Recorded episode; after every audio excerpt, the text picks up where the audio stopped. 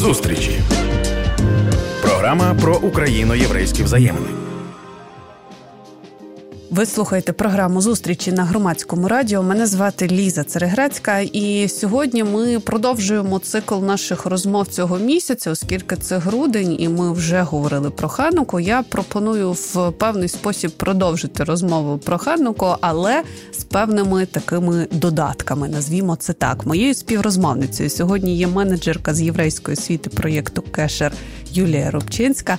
Пані Юлія, я дуже рада вас вітати. Пані Лізо, навзаєм. Отже, говорячи про хануку і про цей святковий період, я дуже сподіваюся, що зараз ваші особисті кордони не будуть загроженими, і ви не вбачатимете якоїсь зухвалості в запитанні. А як власне в вашій родині тривають ось ці свята, це свято, цей період, які маєте традиції, чи дотримуєтесь їх? Як виглядає це свято у вас? Ви знаєте, це дуже цікаве питання і настільки актуальне, що е, я навіть не можу поки що передати це словами.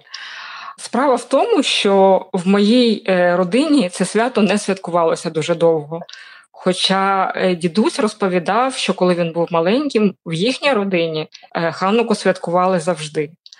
Але це було ще до Другої світової війни, а потім традиція втратилася і повернулася зараз моїми власними руками уже в мою родину. В мене з'явилася ханукія, наша родинна ханукія. В мене з'явився звичай запалювати свічки у ній, ставити її на вікно як знак того, що тут живе єврейська сім'я. У мене з'явилася звичка робити оладки, оладкіс вони називаються щороку у грудні. І от ми таким чином напрацьовуємо нашу власну традицію, наше власне повернення, наше родинне коло. З своїми ханукальними звичаями це безумовно дуже цінно, і я думаю, що е, ось цей процес повернення до себе навіть так, це той шлях, який е, долаємо ми в Україні, і це навіть е, не залежить е, про від того, про кого саме ми говоримо: про євреїв, про християн, і це якийсь шлях до відновлення цієї традиції. Він часом є дещо болісним, тому що є усвідомлення, що в нас щось відібрали, що тепер ми мусимо собі повертати. І от е, власне ви зазначили про те, що ви відтворюєте і відновлюєте в себе це. Можливо, тут є якісь моменти, які б які б ми би ви теж могли з нами поділитися, якщо це знову ж таки є е, прийнятним у цій розмові. Е, можливо, щось, що ви відкрили для себе про саме свято Хануки, можливо, щось, що вас здивувало свого часу, або щось, що, наприклад, є найбільш цінним і найбільш до вподоби вам у цьому процесі. Ви знаєте, Ліза, тут е, відкриття слідує за відкриттям. Бо як багато чого у єврейській традиції, Ханука має зовнішній вигляд і внутрішні сенси. І, звісно, перше, з чим я познайомилася, це от зовнішній її вигляд. Це свічки, це наростання полум'я від дня до дня, бо додаються нові свічки, і все все, все яскравіше горить ханукія. Це зачаровує. І, власне, коли говорять про диво хануки, то спочатку саме про вогні і говорять. Говорять, перемога, світла над темрявою. Перший день одна свічечка, другий дві. На останній день восьми горить вісім. Це справді яскраво в грудні, коли довгі ночі. Це світло розганяє буквально темряву, але шлях от знайомства з традиціями є глибшим, є цікавішим, і особливо яскраво це ну, для мене висвітилося на фоні повномасштабного вторгнення. Бо суть перемоги над світлом не тільки у вогнях, як виявилося. Історія Хануки пов'язана з боротьбою проти загарбання. Фактично, це історія визвольної боротьби, боротьби за повернення, за збереження власних традицій. А якщо повернутися до от е, історії того періоду е, в житті землі Ізраїлю, це період, коли Ізраїль був загарбаний греками і піддавався елінізації. І спочатку це була, от якщо термінами сучасними попробувати говорити, бо історія така дуже знайомою видається. Це була лагідна елінізація, настільки лагідна, що привнесення великої елінської культури здавалося позитивним, бо, наприклад, е, священна книга євреїв, юдеїв е, Танах була перекладена грецькою мовою. Але поступово лагідність ця втрачалася, і елінізація ставала жорсткою аж до найнеймовірніших ем, випадків. По-перше, насаджувалися елінські язичницькі традиції. По-друге, заборонялися юдейські традиції, тобто юдеї втратили можливість дотримуватися шабату, святкувати єврейські свята, вивчати Тору, тобто те, що було важливим для них. І вони змушені були повстати після цього, е, повстати через це, аби звільнитися, аби зберегти свої традиції, аби оце от світло власної культури. Зберегти попри навалу загарбників, і от для мене це було найвели... найвеличезнішим відкриттям, бо дуже перегукується з нашою сучасною історією, з сучасною ситуацією в Україні, яка бореться за власну культуру, за власну незалежність і за власне життя. Я цілком розумію, про що ви говорите. Я думаю, що це також е, абсолютно очевидно для тих, хто нас зараз слухає, і це той момент, який я би хотіла ще теж розпитати вас, як власне ця традиція сформована станом на зараз. Що роблять в цей цикл свят, тому що це кілька днів, і е, чи є якісь певні традиції щодо того, як має бути вбраний там чоловік, як має бути вбрана жінка протягом цього святкування, що має бути на столі, які ритуали, заходи відбуваються? От можливо, щось детальніше про це. Тут важливо сказати, що ханука це не релігійне свято, хоча там є присутність Всевишнього, бо саме він явив своє диво, е, коли дозволив маленькому глечику олії горіти в е, світильнику не один день, а вистачало його лише на один день, а вісім днів. І за цей час встигли зробити нову олію, знов заправили світильник, і от в цьому Боже диво. А Зараз так само запалюють ханукію, послуговуються свічками звичайними або використовують олійні світильнички. І, як правило, ханукія має стояти або на вікні, а якщо клімат дозволяє, то навіть перед дверима будинку, щоб інші бачили це свято світла, це повторення дива. І це не цикл свят, це одне тривале свято, воно триває вісім днів. В перший день запалюється одна свічечка, на другий день додається друга, і вже горить дві, третя, і так до восьмої. І є ще дев'ята свічка, яка називається шамаш або служка в перекладі. За допомогою неї запалюють ханукальний ханукальний світильник або ханукію. Ми говоримо, що на хануку свічки не використовуються для освітлення приміщення. Це суто ритуальні свічки. Тобто, якщо немає електрики, якщо, не дай Боже, блекаут, ми запалюємо додаткові свічки для освітлення приміщення. Але з другого боку, для жінок горіння ханукальних свічок це момент, коли вони відкладають всю роботу і присвячують цей час згадуванню дива хануки. Е, ханукальні свічки горять щонайменше 30 хвилин. І оцей час, коли справді можна і треба відволіктися від будь-яких справ, заспокоїтися, порефлексувати, порадіти, втішитися тому, що зібралася разом родина. Що іще пов'язано з олією серед традицій хануки, це кухня. Багато страв на хануку готуються на олії. І найвідоміші це пампухи, або е, називають їх сувганійот. Вони можуть бути з солодкою начинкою, можуть бути просто присипані цукровою пудрою. Це завжди свято для дітей, звісно, гора пампухів. А ще е, прийнято смажити латкіс. Слово латкіс не дарма схоже на українське слово оладки, бо воно саме звідти і запозичене. Слово е, це їдишське слово, яке запозичено з української мови. Бо в Україні українці та євреї жили поряд протягом багатьох століть. Їхні історії культури дуже тісно переплилися. А латкіс це щось схоже на на даруни або картопляні оладки. Їх смажать у великій е, кількості олії і подають на стіл. Можна готувати також і інші страви, наприклад, е, робити смажену рибу. Стіл має бути святковим, але ніяких приписів щодо одягу немає. Зате є інший дуже прекрасний звичай дарувати дітям хануки гелт. Хануки гелт це монетки. Раніше це були справжні монети, і навіть найбідніша сім'я намагалася подарувати діткам хоча б кілька монеток. Причому, принаймні, одну монетку дитина мала віддати на благодійність, віддати тому, хто потребує навіть хто має більше злидня, навіть як найбідніша сім'я. Зараз дарують шоколадні монетки. І для дітей це також свято, бо тут є і символ, і тут є і солодощі, які, мабуть, що полюбляють абсолютно всі дітлахи. І ці ханука гелт монетки можна використовувати в одній традиційній грі. Вона з'явилася набагато пізніше. Діти граються дрейдлом або севівоном. Дрейдл чи севівон це дзига специфічної форми. Вона має чотири грані. На кожній з них написана е, літера івритського алфавіту.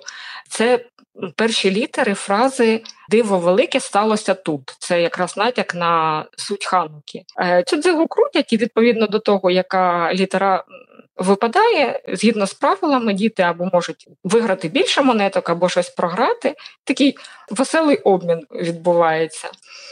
А колись ця дзига е, слугувала символом знов таки збереження єврейських традицій в період заборон, в період обмежень. Ці чотири літерки нагадували про те, що єврейський народ має власну писемність, власний алфавіт, власні книги, власну культуру, яку змушений зберігати навіть у таєм... у таємничий спосіб. От, власне, такі традиції існують і сьогодні. Вони живі, вони актуальні, вони практикуються і в релігійних громадах, і серед світських євреїв. Повертаємося до програми зустрічі на громадському радіо. Мене звати Ліза Цереграцька. Моєю гостею сьогодні є Юлія Рубчинська, менеджерка з єврейської освіти проекту Кешер. І тут, пані Юлія, я е, до вас із запитанням про подію, яку ви проводили власне з проектом. І направду мені здається, що це є дуже значний захід, який точно потребує того, щоб його підсумувати, проаналізувати, як він відбувся 9-10 грудня в Києві. Києві він відбувався і називався Єврейський вікенд. Що в принципі вже з назви можна зрозуміти або ж припустити про що він, але тут е, краще без припущень, а вже з чіткою інформацією від вас і пропозицію розповісти більше про сам е, задум цього заходу. Е, справді 9-10 грудня у Києві проект Кешер провів дводенний захід з назвою Єврейський вікенд, і це був уже другий такий захід. Перший ми провели восени у Львові. І судячи з того, скільки людей прийшло і які відгуки вони лишали, це дуже актуальний захід на наш час.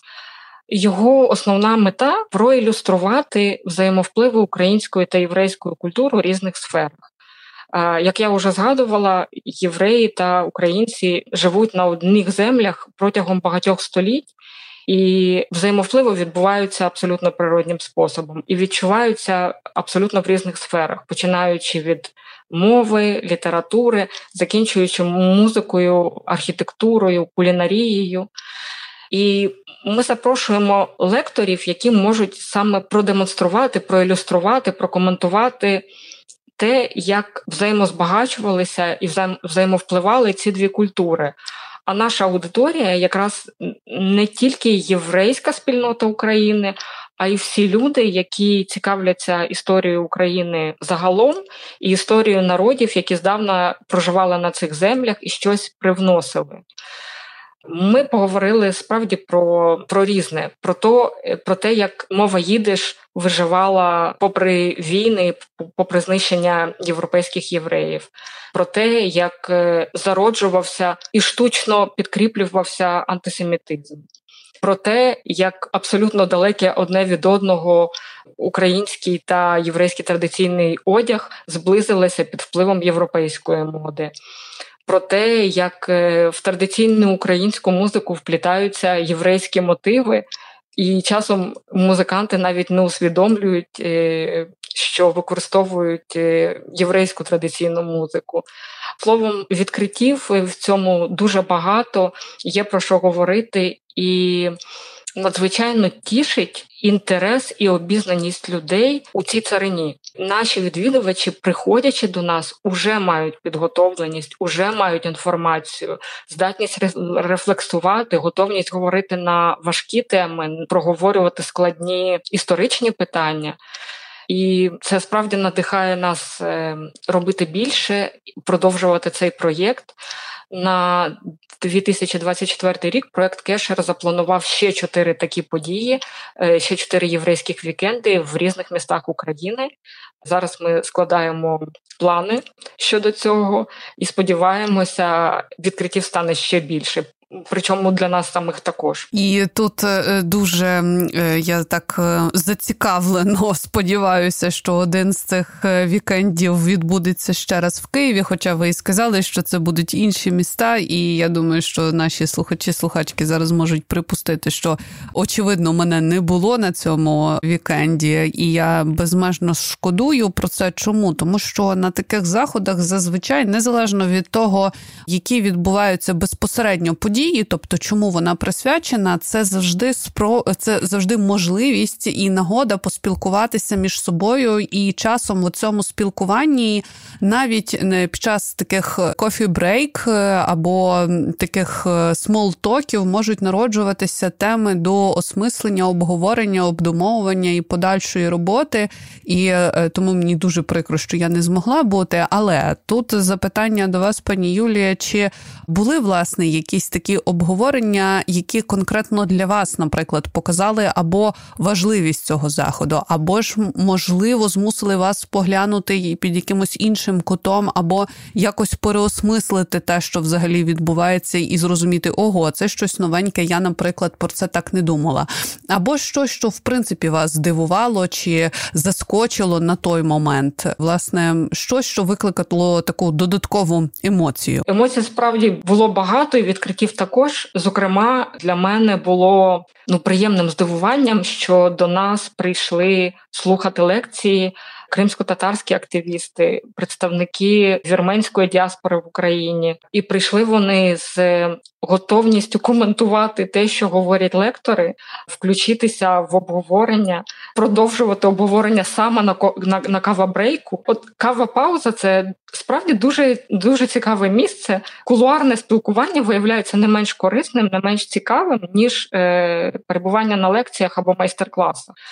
Бо до нас приходять як слухачі справжні особистості з власною точкою зору, з власною точкою точкою зору, з високим рівнем толерантності до інших думок, е, з готовністю їх вислуховувати і дискутувати. От саме здатність і відкритість до дискусій це ще одне відкриття, яке для мене є цінним в проведенні цих єврейських вікендів.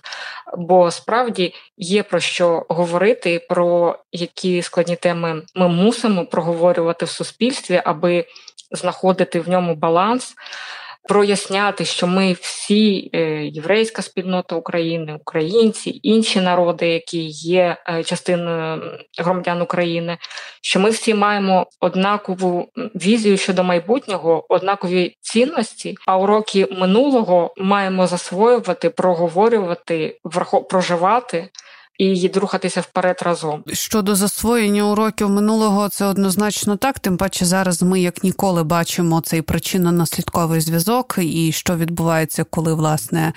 Домашня робота або аналітична робота з того, що відбувалося, не зроблена, або ж не опрацьовано достатньо. І тут, звісно, можна так трошечки збити фокус того, що мовляв, хто винен, і мені би не хотілося цього робити, тому що в будь-якій агресії винен агресор, той, хто породжує цю агресію. Безумовно, що сама жертва, то або той, хто потерпає, точно не винен. Але все одно, ось цей процес позбавляння ілюзій, мені здається, він досі триває в Україні, і це справді такий процес, який на превеликий жаль, ми ще спостерігаємо. Але я би хотіла ще запитати у вас, пані Юлія, щодо тих вікендів, які ви плануєте, чи їхній їхнє наповнення власне буде ідентичним до того вікенду, який був 9-10 числа, чи це будуть е, різні заходи, які варіюватимуться, можливо, від міст, де безпосередньо вікенд відбуватиметься, чи програма все таки залишатиметься достатньо сталою? Програма точно не буде сталою, бо два наші вікенди не збігалися між собою за наповненням. Єдине, що ми зберігаємо точно, це різноманіття форматів від серйозних лекцій до екскурсій, е, від майстер-класів до дегустації, аби знайомитися по-різному через е, розум, через відчуття. Е, це все дає таку цілісну картину і живу картину у цих самих взаємовпливів. Ми орієнтуємося справді на місце проведення, враховуючи його специфіку, враховуючи його єврейську історію, можливо, так як це було у Львові, де була величезна єврейська спільнота, яка безперечно впливала на е, життя Львова і довоєнне, і повоєнне, незважаючи на події, які сталися. Питання, які треба розглянути, і хочеться розглянути безліч. Тож е, кожен раз ми старатимемося старатимемося зачіпати нові теми, нові питання, нові аспекти. Повторюватися не буде, буде цікаво. Сподіваюся, що комусь захочеться буквально подорожувати, планувати свої якісь е, поїздки від одного вікенду до іншого, бо повторень не буде. Це, до речі, дуже хороша ідея. Мені здається, з приводу планування своїх поїздок. Це дійсно нагода поподорожувати Україною. От такий от спосіб, подорожуючи за заходом, за якимось заходом, який пропонує, здавалося би, цілком конкретну тему, але все одно різну кожного разу під якимось іншим кутом її розглядати. Я думаю, що це фантастично цікавий досвід. Пані Юлія, я вам вдячна за цю розмову, і тут мені залишається нагадати, що це була програма зустрічі на громадському радіо, яка виходить за підтримки канадської неурядової організації Українсько-єврейська зустріч. Мене звати Ліза Цереграцька. Слухайте, думайте. Зустрічі на громадському радіо. На громадському радіо.